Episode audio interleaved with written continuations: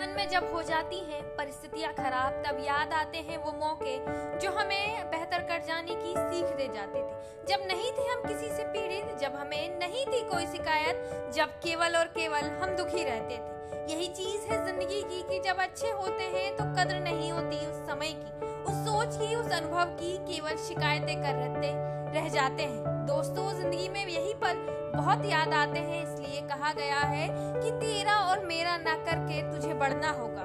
जो मिला है उसमें खुश रहना होगा। अपने हर काम को आज से अब बेहतर तुझे करना होगा। ना कोई शिकायत करके तुझे आगे बढ़ना होगा।